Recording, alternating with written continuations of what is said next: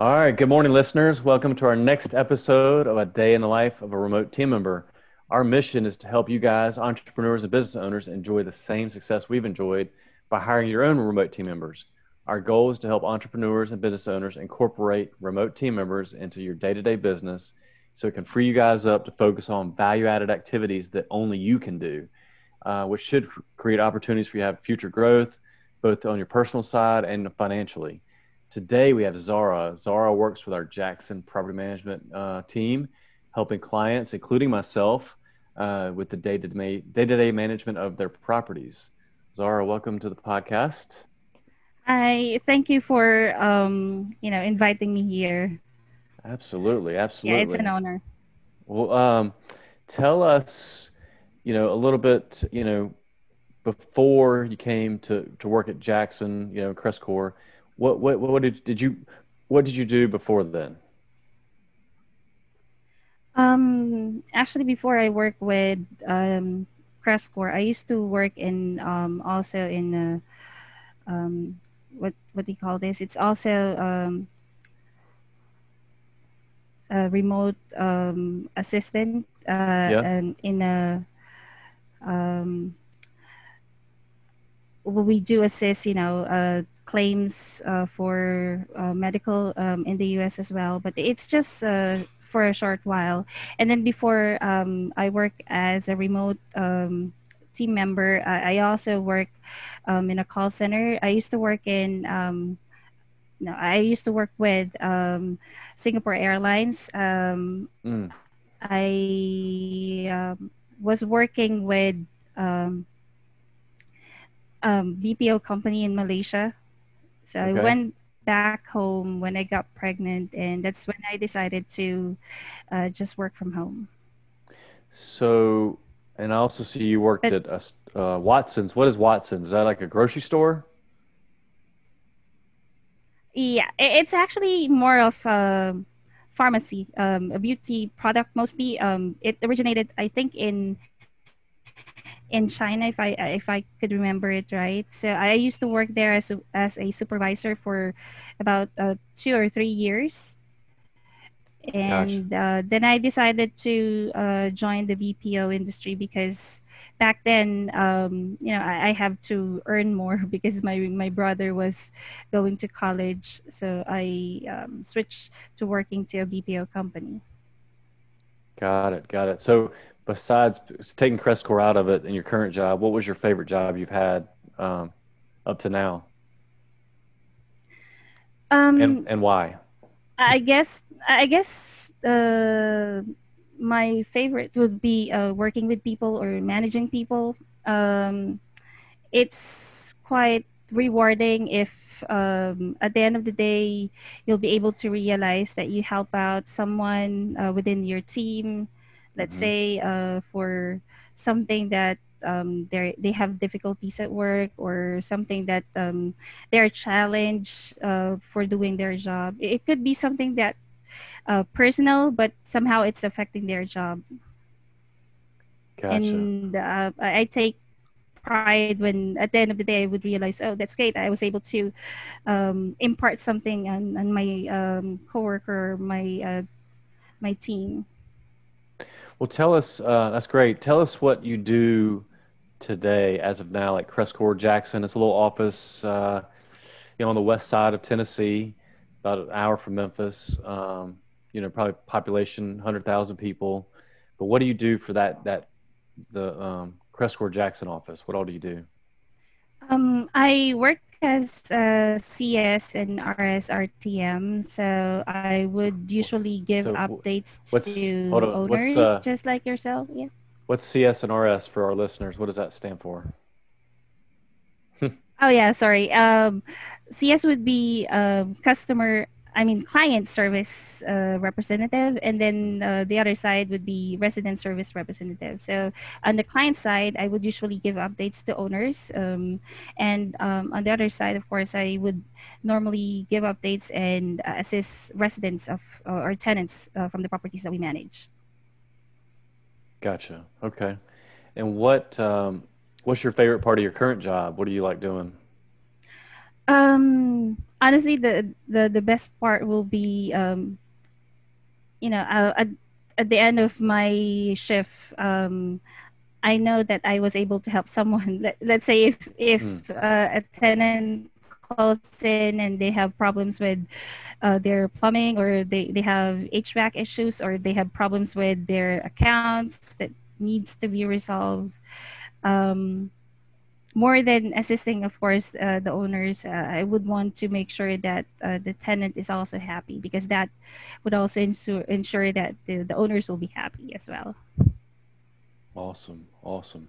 What um, um, what tools do you have in place for you to to do your job? You're in you know you're in the Philippines. You're a little town in Jackson, Mhm. Tennessee, helping clients and residents. What's what what all tools do you use to keep up with your job? Um, that would be, of course, propertyware. Uh, that will be the first one, and of course, um, uh, our email. Uh, Teams would be also another one, Mm, and uh, sometimes I would also uh, check Field Edge if, let's say, the issue would be from way back uh, before using our in-house technician. gotcha. So Field Edge is the maintenance software. Yeah. Gotcha. Is there any what can you not do that you wish you could do being where you are versus in Jackson, Tennessee? Is there anything that you wish that you had the ability to do or or just can't get done because you're over there? Um, the only thing I could think of uh, would be uh, personally meeting uh, the tenants or uh, Mm, the, the owners sometimes because they would uh, at times ask uh, where you're at. And sometimes um, if they would know you're not really from their place, um, they would doubt that they uh, that you would be able to help them. So how do you bridge? That's a great great point because for our listeners to know, Jackson, Tennessee is a little small town, so it's almost kind of country versus like Memphis is Mm, more uh, a you know big city, if you will. So how do you try to mm, work to bridge that gap to gain that trust? You know, because the reason I bring that up is people in the in more rural areas outside of the big city tend to trust less less trust of people outside of the city. Does that make or their city? Does that make sense?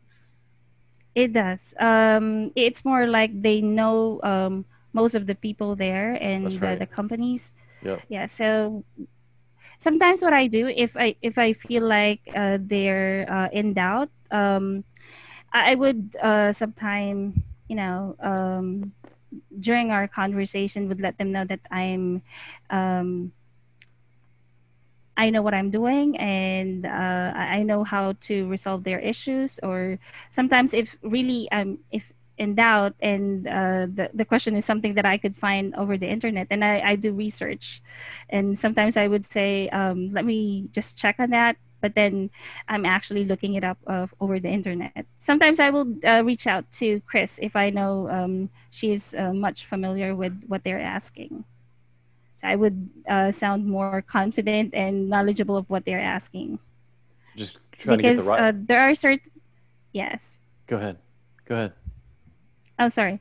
Um, there there were uh, certain um, you know times that they would be asking a, a few like uh, contractors. Uh, uh, at one point, I, I believe there was uh, one client who uh, was asking about a name of a contractor, and I would normally reach out to Chris and um, ask details about it. And then that's after I got all the information that I think um, I've al- already, um, you know, um, at the back of my mind, I know what they will be asking for. Then that's the time that I'll reach back to them and uh, we'll discuss whatever it is that they're asking. So how? Um, so it sounds like you get knowledge from others and get try to give confident an- and right answers. Is that would would you say that? Yes, sir. And then what? How do you keep that? How do you build that knowledge? What's your what's your system for remembering? There's so much. Property management has so many ins and outs and Mm, processes and uh, what, what we what over in uh, the the states we call it nuances, which means like um, uh, you know little exceptions basically. So how do you keep up with all that to make it where you you can grow for yourself and be a better customer service, resident service rep? Um, actually, every day. Um, every time I uh, learn something new, and if I think I would uh, forget that um, in just a span of maybe a day or two or a week, I would uh, write it on my notepad or um, on um, sticky notes. If it's something that's big uh, or the experience is something that really um, sticks to my mind, then definitely I will remember that. Mm. Uh, just like at one point, I, I have uh, an experience with a client wherein um, she reported that there was like a, a pest at the property and we need someone to extract it. I, I think it's uh, regarding a beehive. So um, mm. I just learned that um, there could be an instance that I could personally, you know, source out um, someone to assist um, on on any other issues that we have that um, we don't have any uh, you know any existing uh, contractor that uh, could do a, um, a, certain job for us. Um, gotcha. No, that's great. What um, do you use? Any of the SOPs, the standard operating procedures? Do you do you reference those at all that are that have been built and are still being built? Yes, sir. Uh, definitely. So if um, let's say it, it's a known issue and uh, we do have an established um, sop for that. I would normally refer to the um, whatever procedure that we have but um, if in case if it turns out to be an exception and we n- never had that uh, same issue before then i do some research and have that consulted and discussed with uh, chris. And that um, is that on the core what they call the core? Is that where you find that um the the SOP. Yeah. I, I actually have that in favorites. Um, for example, okay. uh, one one time uh, the SOP for uh, RS uh, resident services because um, since we I mean I myself work for uh, client service and uh, resident service. I would sometimes mix uh, the SOP or I would sometimes forget uh, some of the details and that. So I would usually open it. Mm. Gotcha. Yeah, I think that's. Um, um, I just wanted listeners to know, like that's part of what you guys do is work with the team and try to create the SOPs, standard operating procedures, and so you can always have a reference to go back to. We're always building on them and creating new and better and so it makes your job easier. You don't have to remember everything. That's kind of where I was going with all that. So, um, what? So we'll wrap it up with two last questions. If you're considering being a remote team member, you know, what would you what would you be your recommendation on why to do it and how to be successful? What are those two questions? If you're thinking about being a remote team member, what would you recommend? Um, I guess the, the first one would be, of course, having the right sets of, um, you know, uh, computer to use, um, and also the the right and uh, the best um, internet service provider because sometimes that's going to be one of the difficulties that remote team members uh, would mostly have challenges uh, with. And then the next one would be uh, you should have the right um, mindset.